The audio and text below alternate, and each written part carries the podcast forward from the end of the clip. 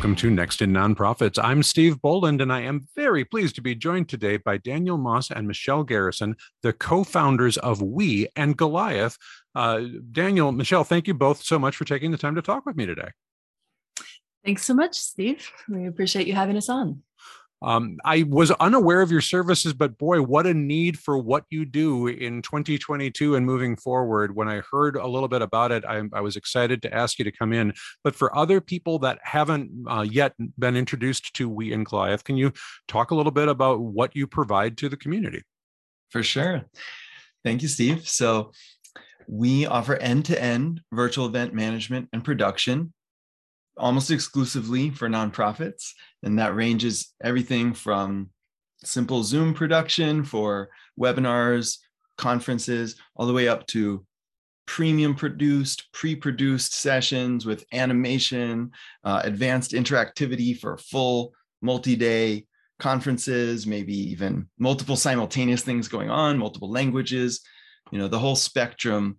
And we really help take the tech stress off your hands as a nonprofit. That's one of the main things that people come to us for, as well as um, really improving the design, the look and feel of an event to be a little level above what what you're used to, as well as, like I said, the interactivity. How can we make virtual events as engaging as in person and really pull on the benefits of them, you know, maximize them?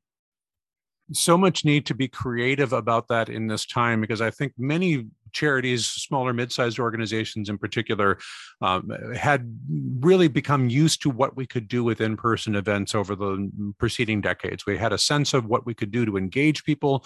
We we knew what we might expect out of those things. And when many of those events sort of unexpectedly in 2020 had to transition to uh, a, a, virtual environment for the very first time, there was, I think, a fair amount of struggle uh, with people trying to figure out how do we at least bring something something into that space. Uh, as as you think back on what, first of all, how how long have you been doing this work? I mean, uh, did, mm-hmm. did were you engaged in trying to help people with these things before yeah. the big rush, or was this something that happened more recently? Yeah, we were we were doing this before the big rush, okay. as you put it. Um, one thing it, it, was it was a bit challenging to convince people to go virtual to bring their events virtual before the pandemic. Yeah. I will say because of the techno- technological limitations and it just didn't it wasn't commonplace to do so. But we got into it because i was going to a lot of conferences. And i was feeling like after the conference we would we would all connect at the conference but then afterwards that excitement started to teeter off pretty quickly. Um, the actions that we talked about at the event kind of didn't happen mm-hmm. the way that i was hoping that they were going to. And so we got to thinking about how can we make this even more impactful after the event. And so virtual seemed like a great way to keep bringing people back together and then how can we do it in a more engaging manner so that people actually are inspired to take action in virtual? So we've we've been talking about this for a long time and we've also been working in the online the digital online space for about 20 years now. So our minds my, our mindsets have been in this direction but once the pandemic hit it really took off. Mm-hmm.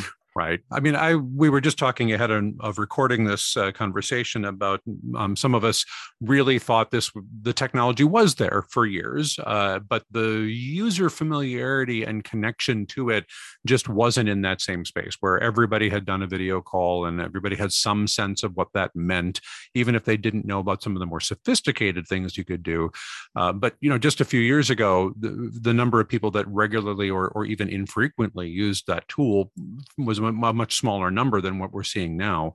So now knowing that when people had planned in-person events 2020 uh, and needed to come up with a different solution, the, the easiest thing to do is, of course, throw a, a quick meeting together on your favorite video platform with lots of little boxes and ask people to talk. Um, and you know that's I think fine as far as it goes. However, uh, very quickly after doing that a few times, people had what you know is affectionately referred to as Zoom fatigue, uh, sitting in the same chair, looking at the same camera for for far too long, and those events started to uh, uh lack something that they really used to have in person. And I think really did see this place where charities were going, okay, we can't just do that. We can't just talk at people from a screen. So knowing that they're starting to recognize that, how do you begin to talk about engagement and different tactics with charities? And let's let's start with the idea of what might have been the big gala as one type of event. I realize there's many things you could do um, but if there used to be the annual fundraising gala with speeches from the lead staff and a, a good compelling story from some clients that benefited from your work and all those things that might have been on a stage in the past uh, how do you help a, a, charity envision what can we do to make this a more engaging event if it's not going to be taking place in that hotel ballroom? Yeah excellent.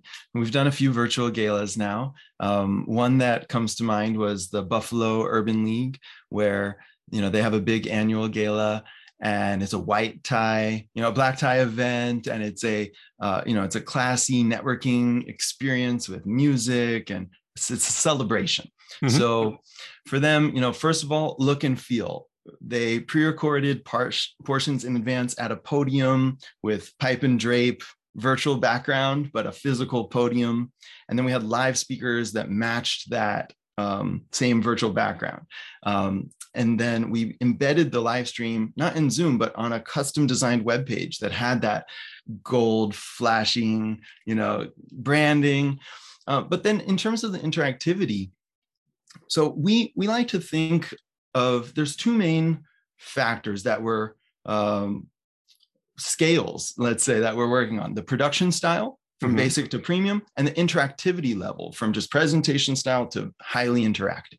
So their main event we made very polished and presentation style. And then after the main event, we had four entertainment areas dance, music, uh, different styles of music, actually, and art. Uh, and those were provided at your own time. You could explore these things, plus live chat, plus a fundraising element with a, uh, an auction. And we had live donation totals, lots of live music throughout the event as well as after. So, through those elements, bringing in the celebration, the branding, uh, getting people on camera was amazing as well because people dressed up for the event and we're doing their their but, annual event again this year yeah, Daniel, let me jump in. By by people, you mean participants rather than yes, the presenting. Okay, okay, gotcha. Yeah, so the participants, they're friends, right? They've been involved supporting the Buffalo Urban League for many years. They want to see each other. So some networking element where they can be on, they can dress up nicely, they can see their friends, celebrate, talk about why they support the cause, but not trying to do that in the exact same session as the premium stuff so it can be seamless flawless main stage content and then a separate highly interactive fun element where everybody's connecting. And I, I want to talk for a minute about the fun element because what so, some of the things that we're doing in our events, and this is something that's really accessible to um, anybody in any budget. We're using a software called Wonder Me. It's wonder.me. And right now it's free while it's in beta. Hmm. But we we do table-based networking that is sort of an after party or a before party. So before the event, and it emulates that hallway discussion that a lot of us like to have. And, and it gives an opportunity for people to join different tables and pop in and pop out based on, you know, whatever topic they're interested in. We can name the tables with different topics, or organizations can have their own table at the event. And it gives that same kind of feel that you get to to just organically mingle. I think it's so important uh, what you're just saying there, Michelle, about how do the uh, participants not only feel like they're connecting to the organization and its mission and whatnot through something, but other people in community that maybe are just like them. It's like, well, I'm a donor, but I'm not otherwise highly engaged in this. I'm not a staff member. I'm not a board member. I I, I just believe in what you're doing and I want to support it. But they need that, or they don't need. I think it's better. It's a better event if there's opportunities to recognize that component of it, which I think was harder for a lot of charities to envision in virtual space. Uh, at the beginning, we, I don't think even very many tried. I think they really just made it a presentation that you could just watch. And you know, again, as we're learning, fine. But I think we're also learning now that we can't uh, have that same level of success with an audience by just giving them a, a presentation. Uh, I am hearing from a few more folks about this idea of pre-recording some of these things to have a little bit more control mm-hmm. over the quality uh, of it. So your Daniel, you were just recommending that. Is that yeah. uh, something that's a function of how long the, the that particular presenter may be going, or is it just um, mm. everything that can be pre-recorded maybe you try to pre-record. How do you think about that to make an, an event feel more you know engaging to an audience without it feeling like i'm just watching a movie? Yeah. So like i said you want to split up your presentation style content and your interactive content. Your mm-hmm. presentation content let's see how polished beautiful it can look and it can be. In a pre-recorded segment it can be HD video that's not dependent on the person's internet quality. So there's no mm-hmm. risk of lags, drops, freezes, and there's a lot less stress. Additionally, we can add some beautiful animation like animated lower thirds, split screens. It can be concisely trimmed if needed. You can bring in b-roll video or you know there's so much we can do to make it look kind of tv quality for that content and then for the interactive stuff, let's go direct to Zoom or to our table based networking tool and let's really get people excited, engaged off camera, and be very talking to them using chat, all the tools that we have to be very interactive. Does that make sense? Splitting it up. So yeah. maximizing the best of both worlds. And you have you have a lot less stress when you pre-record and Daniel mentioned a lot of bells and whistles that that can be added in in post production, but but it's also something to consider just pre-recording without all of those bells and whistles, but still playing that to the audience so that you know that your recording is coming your your presentation is coming off the way that you would like it to. Yeah. Um, it can eliminate some of that habit of reading a script and looking down and the audience checking out because they're not really connecting with you and what you're saying. Um, and so overall it reduces the stress levels and then you can also focus more on those breakouts and make those make those breakouts and that in, in engagement piece much more interesting for people and get people talking.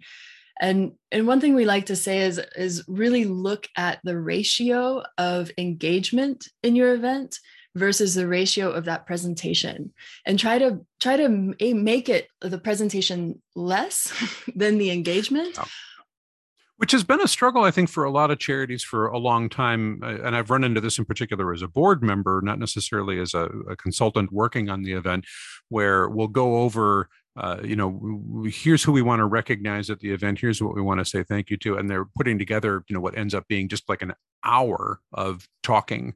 I'm like that we, we can't spend that kind of time and and getting something trimmed in that moment is just been so difficult and the well we can't you know take any time away from that person and we can't and we really mm-hmm. need to hear this story and i think that that is a very presenter focused uh, view of things rather than a participant focused view of things. Like, yeah, you want to say all these things, they're very important to you. And we get that. But as a person who's at the event, it's maybe one thing if you're sitting at a table with a lot of uh, other people and they're clearing dishes and bringing stuff. But if you're just at home by yourself not necessarily having those other things going on that that other piece seems to me to be more challenging in the virtual environment than maybe it even is in person and and it needs to be more sensitive to the that user centered experience of that person still in the chair not doing anything but listening and eventually they're going to tune you out i would imagine uh, Michelle, am I right on on how you talk about that or how that gets yeah. thought about? Yeah, definitely. It's it's actually not nice to to um, force your audience to have to listen to somebody um, kind of meander on for that long. And when clients come to us with, say, for example, somebody might say they have five different organizations that need to present, and they each have five minutes to right. do so. That's that's when we say, okay, let's do this pre-recorded because we can we can essentially limit that time and set that boundary more clearly beforehand than if they're just starting to um, blabber on. Right. Well, and I think that's one of the challenges with this, though, is to convince people that this virtual environment is changing how people experience um, connecting with a mission. And mm-hmm. you know, they might give you a little bit more leeway if they were in person. Um, they're they're maybe less likely to just stand up and leave, as opposed to that virtual person who you know maybe they don't leave, but maybe they click over to a different screen and they're playing a little mm-hmm. solitaire for a while or whatever distraction they may be doing, um, where it's harder for you to you know look out over the crowd and go, that those people are not hearing what we think of as very important information. Everything that's being set up here is just so critical and you just got to hear it. But if it if we focus it back to the user and what it means to be participating in that event when it's not in the fancy ballroom or the wherever kind of thing um, it, it's just important to stress what you're what you're trying to tell people here about what your experience is showing on what makes the right level of engagement. Uh, is there any way to help them see or think about uh, engagement that can be measured? I mean other than just like we we know how many people showed up that we can tell you but how do we know if they're actually sticking with you? Great questions great points. I'm going to just backtrack a little and then come come to the point of measurement. I love how you framed it in terms of you know as as you're thinking about organizers and presenters there's the information you want to communicate but put yourself in the shoes of your audience member. What ratio of interactivity would, would the audience prefer? What are they going to get the most out of? And what are your goals for the event, right? For example, we're working with one nonprofit right now that does early childhood development, and their goal is to help their attendees create an action plan to implement a certain methodology, right? So we're talking to them about, well, how can we one measure that but two create use adult learning style right into their event. So people learn best when they get a chance to not just hear but to see but also to teach things to others is the best way to learn something. So in a breakout yeah. share one thing that you learned with somebody else. How are you going to implement this right? Or share a tip that you've found um, really useful for this challenge. So giving people that interaction with focused goals in breakouts that's going to be actionable to your event goals, uh, and then enrolling them skillfully in the breakout, right? Tell them why you're asking them to come off camera, to unmute, how they're going to contribute to the event, provide value, serve each other, how it's going to help them remember. You got to inspire them to participate. And that is a big benefit for a participant. It also helps you achieve your goals. And then you can measure that stuff, such as very like in a smart way to your goals. So let's say this this group, they're going to ask something like on a scale of 1 to 5, how much did this session help you prepare to implement this methodology in your work? Right? Mm-hmm. So you want to ask the smart questions to see are you achieving your goals, not just did you enjoy the session? Right. So, for the example of the fundraising gala, of course, one big metric of success is did we raise money?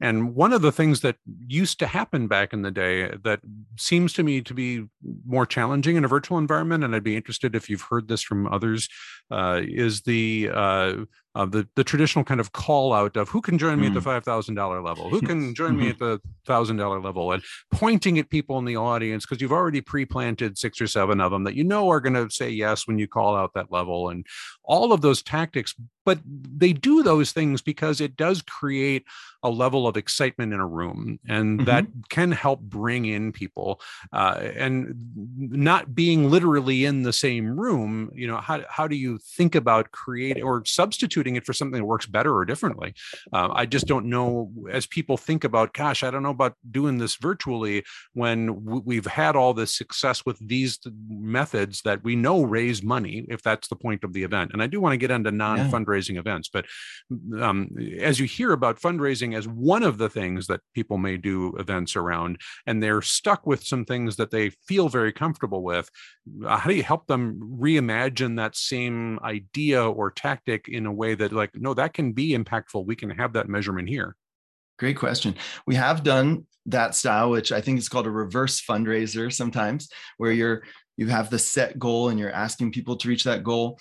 We've also done uh, a number of other creative elements in, in live fundraisers where you've got the auction, uh, specific benefits that people get for specific tiers, uh, and the just general please donate calls to action throughout an event.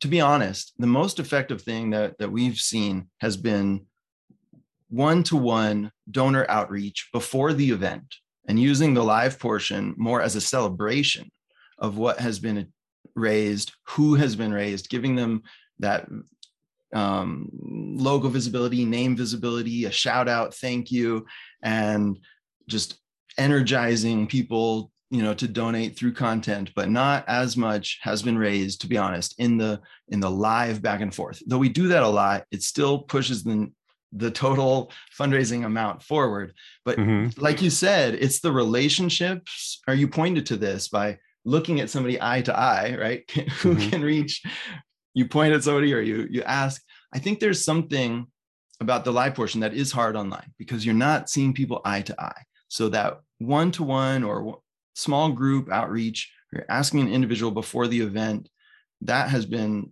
the bulk of the outreach. So i would really encourage people to double down on that portion use your relationships ask people to um, reach different tiers and then cross promotion is something that can really accelerate the fundraising aspect, but also the education around the cause.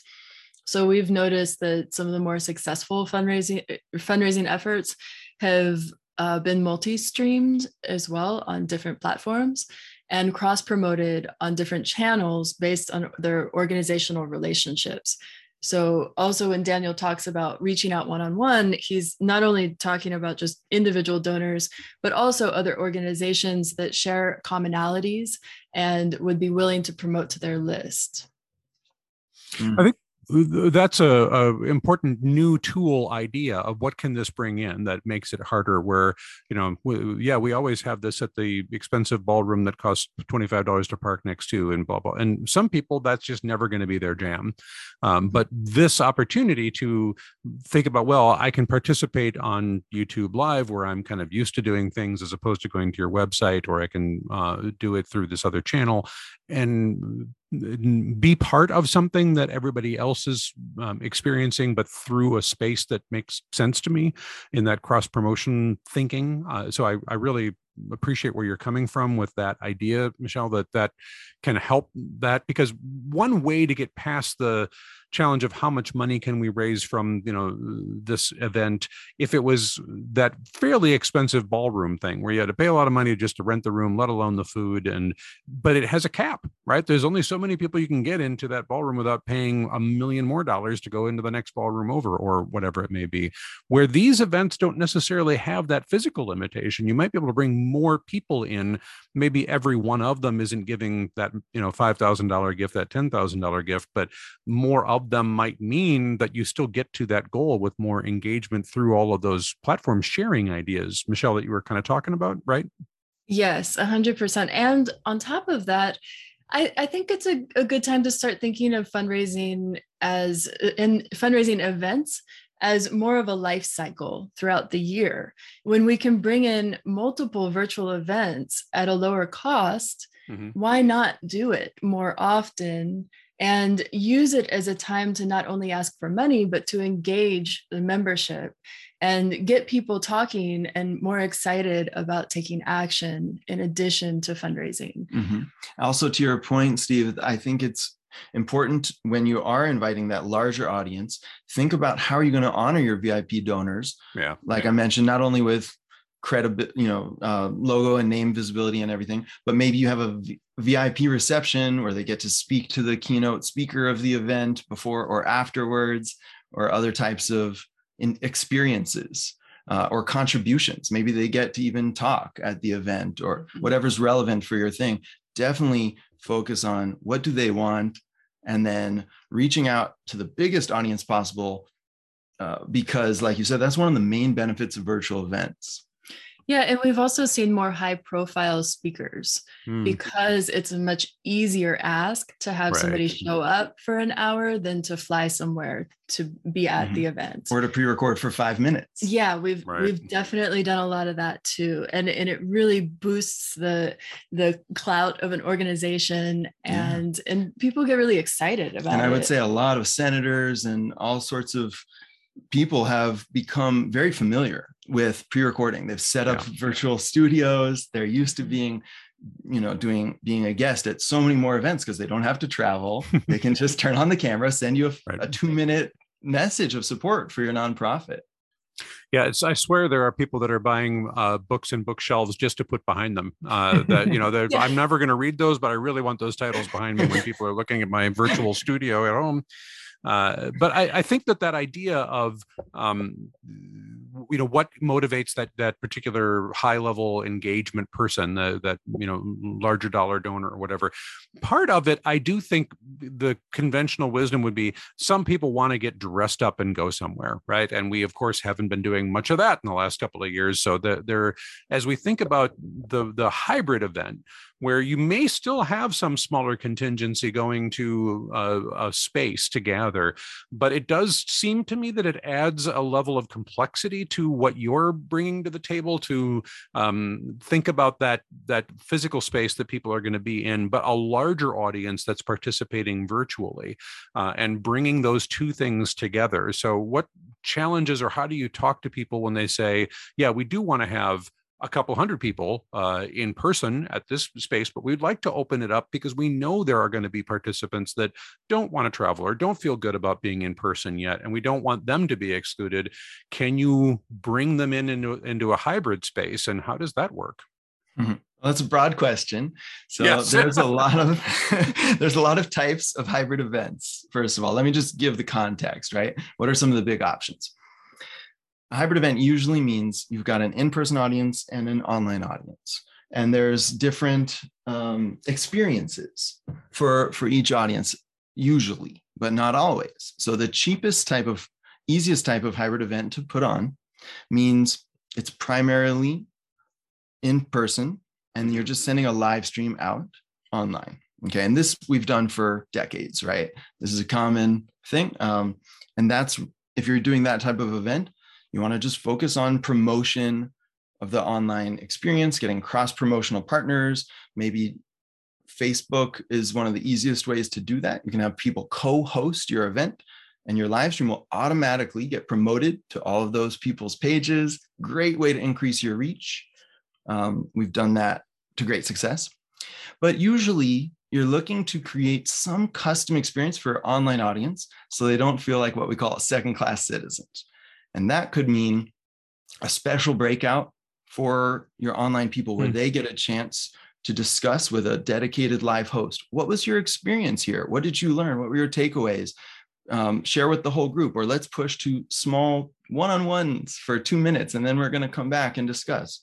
Whatever your matches your content, think about really that dedicated custom guidance throughout the event. So they're never twiddling their thumbs, wondering, where do I have to go next? What's happening next? Why am I watching people mingle around at yeah. a, you know tables or not be able to hear well? So the ideal experience, if you have the budget or time, is to know when are you switching from in-person content that's being streamed out to custom online content with a dedicated host who's walking them through their own version of that interactive in-person experience. So, Michelle, do you have people that are um, coming to you with that kind of a, a, piece? Do you ever try to coach them one way or another about well, maybe this actually ought to be just fully remote uh, rather than trying to do this thing? Or uh, if somebody says, no, I really want this, you, you just don't dig more into it? Yeah, no, we are getting more requests for hybrid events okay. now that things are starting to open up. Um, it's it's a bit of a grand experiment yeah. in in some ways, and and even though we have been live streaming for decades, like Daniel said, it is becoming more common to join online now, and it means that we're going to have to keep pushing the edges and keep being creative and and not be afraid to try some new things even if it might not go over as well as we anticipate because it's important to keep engaging that virtual audience and sometimes i think what we're going to be seeing more of is that the virtual audience may be larger than the mm-hmm. in-person audience and that means that they're becoming more important. And the virtual component is is maybe even more important than the in-person component. And how do we how do we really cater to the individuals that are in person? Maybe there's more of a vip type of a scenario for those that actually show up in, in person and then the online groups still get that same level of interactivity. And mm-hmm. and we like we set up these full conference platforms that have really um, great networking possibilities. And and just being able to match people you know like similar to a dating site being able to match people based on their interests has become a really powerful way to kind of cut through cut cut through the noise and get to the right people at the event and and i can see that the networking is evolving to the point that we can incorporate both the hybrid the in-person and the virtual attendees and really accomplish bigger things quicker and more efficiently because of who we're able to quickly meet. Mm-hmm. Can I come back also to the your point about a, a larger online audience? Mm-hmm. I think when you would want to do that would be if you have a national audience or if you want to expand to a national audience then and you have national speakers right? That is when a, a virtual event or a primarily virtual event can can be the best because you're saving everybody the flights the travel the hotels. The costs are so much lower. It's easier to get more speakers easier to get more attendees and then you're in person. If you like michelle said had a, a vip audience you want to invite maybe for your keynote and they come to the office or they come to a, a, a nice space then you've got the that portion is hybrid. Can look great you can get the the in-person experience for for those people. Um, but then getting, we've seen in that scenario, getting your speakers and your partners to promote to their audiences around the country have have helped people get as many as seven times more attendees at their conference than they've had after a decade of building up their in-person event right? So there's huge benefits to lower costs lower environmental footprint and larger reach for virtual. If you're wanting to go national or global, that is even though you could invite everybody in person, consider a pure a primarily virtual event for those reasons.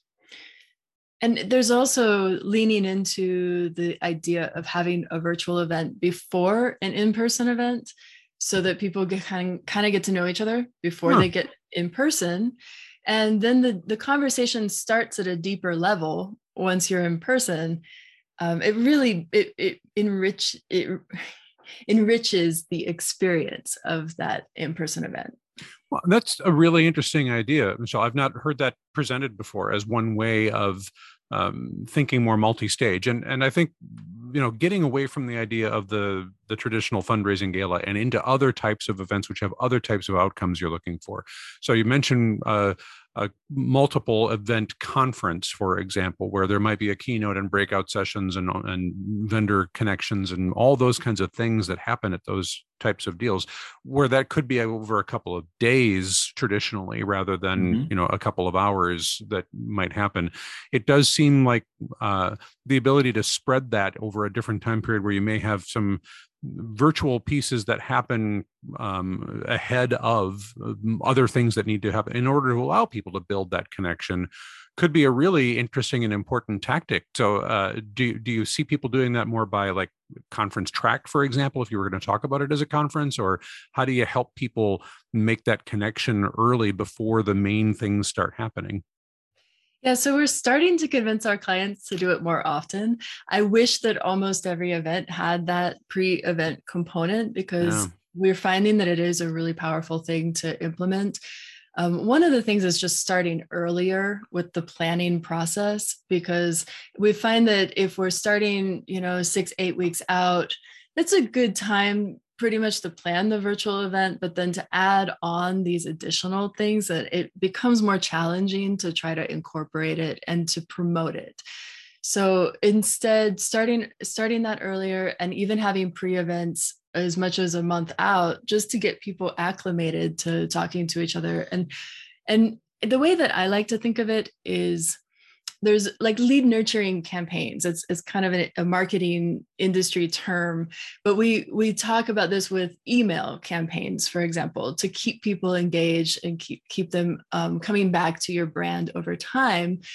And we can really use virtual events in a similar manner in an even better way to keep members engaged with each other and with the community at large. So, not only pre event, but also post event, what kind of actions do we want people to take? Mm-hmm. Um, can I share also a, another kind of marketing strategy that can be applied to events? Mm-hmm. So, one of the best techniques to make copywriting effective is to use the language of your audience in your words back to them.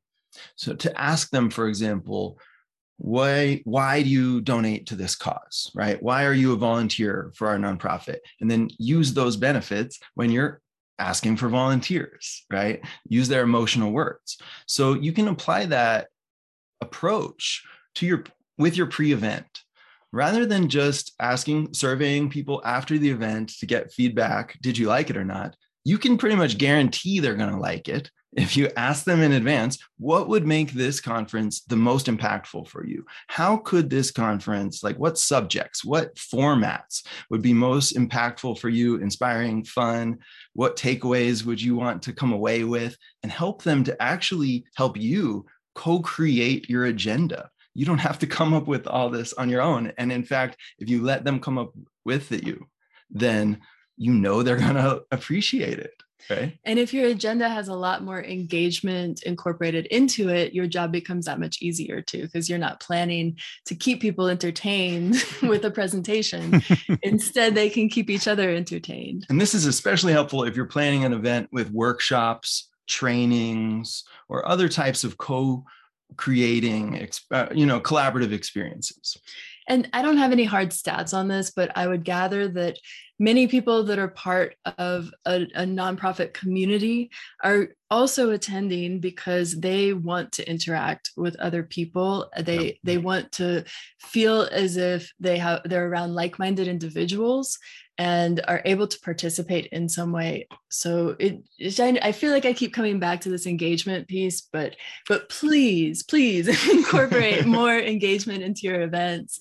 Um, well, and, and Go ahead. Well, yeah, let, let me ask you a little bit about that engagement thing in a way that's harder and has been harder in the real world events versus the virtual all over the place uh, is um, having sponsors or vendors um, as a component of that thing. So if you're doing a fundraising event and you've got some event sponsors you want to recognize, you, you, you want them to feel valued and all that. If you're doing a, a conference type thing and you people legitimately want some time to sort of virtually wander a vendor hall and have some conversations, but it's a little different from the other pieces. So, as you think about those uh, tools that have been part of nonprofit events in different ways, how do they play into the virtual space as you talk about pulling these things together?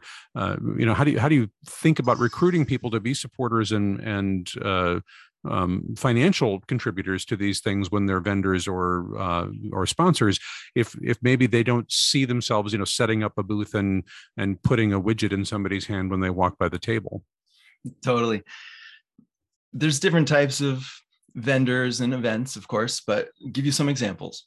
Um, one one event we did for the afl-cio had some partners. So the AFL-CIO, if you don't know, they're the largest collection of unions in the country, right? So their sponsors were people who offered services to unions.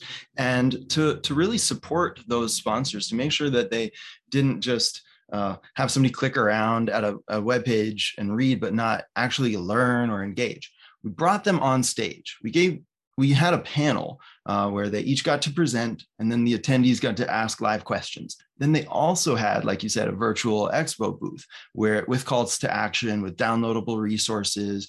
You can even some tools some like enterprise platforms they'll let you schedule appointments within the platform maybe before or after the event if people are busy during have live chat all of those things, but that's optional. So maybe you just bring them on stage. I think that's one of the most valuable things, giving your premium sponsors speaking time.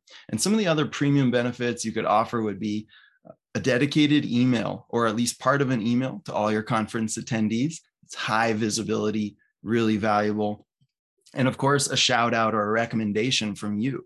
And it, it you have to give context to the event. So it would apply to the different format. But if appropriate, talk about why that sponsor is useful to that attendee, how it's going to help them in their work or uh, yeah. Yeah, and with pre-recorded sessions, you can always insert some information about that that sponsor in the middle of the session.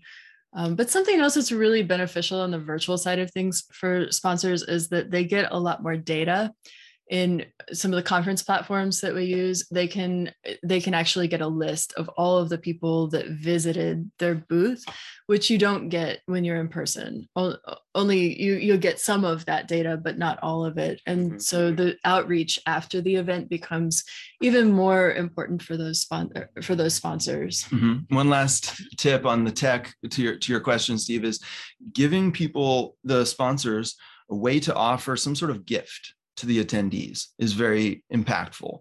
Uh, another marketing strategy that we've learned over the years is you have to create urgency to get people to act. So if you have your if you can ask your sponsors to have a time limited giveaway or a special coupon code or bonus or maybe a free one-on-one consultation, something unique to the attendees, maybe time bound, that is going to drive the most action, get the most results for your sponsors. So we're, we're starting to run a little low on time, and there's so much more that we could be talking about. But I, I do want to make sure to just ask the question about uh, that I think is probably you know putting myself in the audience's shoes right here, right now, going, okay, these are great ideas, but you know my budget is not 1.3 million dollars for this thing, so I can't afford to do you know all these really cool ideas you're talking about. Um, how how do you think about uh, approaching organizations who are really concerned about this is going to be a uh, expensive way to do business, and that's a challenge for me. Okay, so let's talk Zoom for a minute because Zoom fatigue has been thrown out there quite a bit. And mm-hmm. sure, it, it can get boring to just sit and listen to somebody, but but a Zoom, a simple Zoom meeting can be very fun. And and in certain circumstances i i've actually been on zoom meetings that are more fun than the in-person event. And and part of it is learning how to relax and let go during that call incorporating the talents of your membership your community into that into the zoom meeting. So bring in music um, start get everyone to dance get everyone to unmute and cheer and and share in the chat what they're thinking just keep it interesting and and you'll get a lot more out of that just simple Zoom meeting if you're putting that energy into it. And one of the other things that really helps is to identify your power users in your community. So find the people that really bring the energy to the table bring them together and form a bit of a nucleus so that the people start to understand the protocols of they're going to be on video they're going to be um, energetic they're going to be dancing whenever there's music on and and participating. And those people will in a sense set the stage for the rest of the attendees that have come onto the zoom call Cool. Daniel, thoughts on uh, how uh, people may be concerned about, boy, that's it just has to be expensive. There isn't any other way. How do you help them think through that? Well, yeah. So I think Michelle said it so wonderfully okay. that you, but to just wrap, you know, give some context to that, what she's saying is essentially you don't need to pay for custom graphics, animation, custom designed web pages even advanced software, right? You the basics of a virtual event is a schedule and the live content, right? And some supplemental information. Usually we create interactive virtual event platforms that also have a beautiful schedule, that supplemental info there, it's some networking. That can be affordable. And we also, by the way, have some great agency level nonprofit discounts if you're looking for that kind of software. But then, you know, most of the budget is the pre-production, the graphics, the animations, the promotion, paid marketing, all of that stuff. So you can put on large events, small events with a small budget. But like Michelle said, focus on the quality of your content, your quality of your interaction. How can you have fun? What are your goals? How can you achieve those goals? It's just, it's just that. Uh, it can be a spectacular event on a very low budget. You could do it all on your own, or you could call on somebody like We and Goliath. And as you can see, Michelle's very passionate about coaching people on the interactive portion. Right. Maybe you just need some strategy. Maybe you also need somebody to help you run the tech, but the, uh, they don't have to be expensive. And, and they're also much cheaper in general uh, than any in-person event where you need to rent a venue, have anybody fly in. So they're already cheaper to start. Yeah, you right. could sit, sit down and just make a list of the people that you know in in your your world in your bubble that could contribute during the event even if it's just for 10 minutes of it yeah, no, I appreciate what you're saying about uh, you know events. It depends on what you're trying to do with the event, right? That sometimes we talk about them being fundraisers, and yes, they bring in some money, but the uh, amount of unpaid staff time that goes into coordinating the silent auction um, mm. is rarely calculated, right? When it comes mm-hmm. to these things where it's like somebody was out there hustling twenty five dollar gift cards and putting together you know vacation giveaway weekends and all that stuff, and yeah. and you look at the return of cash cash that comes in. Like, hey, we made ten thousand dollars on that. I'm like, great, we spent twenty thousand dollars in staff time on that. Um, yeah. You know that that those are things that we have to look at. Those other events, those other styles, um, also have their costs associated with them, and probably if you're feeding people and renting rooms and all those other things, you know, more so. Um, but it is a, a, new world of thinking forward for charities to look at all of the things they want to get done with events. Sometimes it's raising money, sometimes it's uh, really doing that education piece or or partner engagement or you know all those other pieces. Uh, and I'm just really grateful you took the time to come on today to talk about this. We unfortunately are now right at the end. So um, if you have any clothing closing thoughts that you'd like to throw in, uh, Daniel, Michelle, get like one more minute and we just have to wrap up.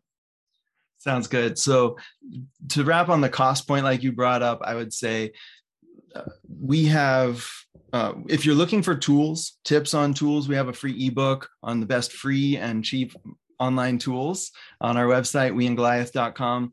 We have discounts for nonprofits for our services, and we can recommend certain free tools if you're looking even to do DIY or if you're looking for support. So we can we can happy to help any of your listeners, anyone listening out there right now. Great. You know, think about the structure of your event and how to get the most bang for your buck. Anything you want to add? I just want to say, just keep innovating, have fun with it, um, plan tight, hang loose. You know, get get make it what put put everything into it that will make your event shine, and don't be afraid to do something a little bit out of the ordinary. I, I, love the plan tight and hang loose. That's a really great uh, way to think about a lot of things in the world, not just getting your best virtual events together, but uh, a, a, good philosophy to carry around with us everywhere. So, uh, Daniel Moss and Michelle Garrison are the co founders of We and Goliath. We'll have links in the show notes to that website, and I'll try to make sure we do a direct one for that uh, ebook to think about resources for people that are wanting to do this better. But, uh, Daniel, Michelle, both of you, thanks for taking the time to talk with me today. Thanks so much, Steve. My pleasure, Steve. Good luck, everybody.